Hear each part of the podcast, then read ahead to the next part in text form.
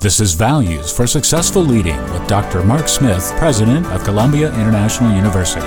Is your life about compassion or comfort?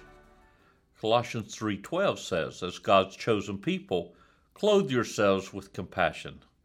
Phil and Mary Lou loved kids. They passionately served in the nursery of their church in Dallas, Texas. While working in the nursery, they met a teenage girl in desperate need of a family so they decided to take a huge risk and bring Denise into their home. Denise began to thrive under their care, and eventually she graduated with honors. One compassionate couple changed the life of a teenage girl forever. Leadership expert Robin Sharma says the best leaders blend courage with compassion. Phil and Mary Lou had the courage to step up and the compassion to step into Denise's world. My friends, you can have this kind of impact. There is nothing stopping you and I from making a difference in someone's life. But it all begins with having the courage to choose compassion over comfort.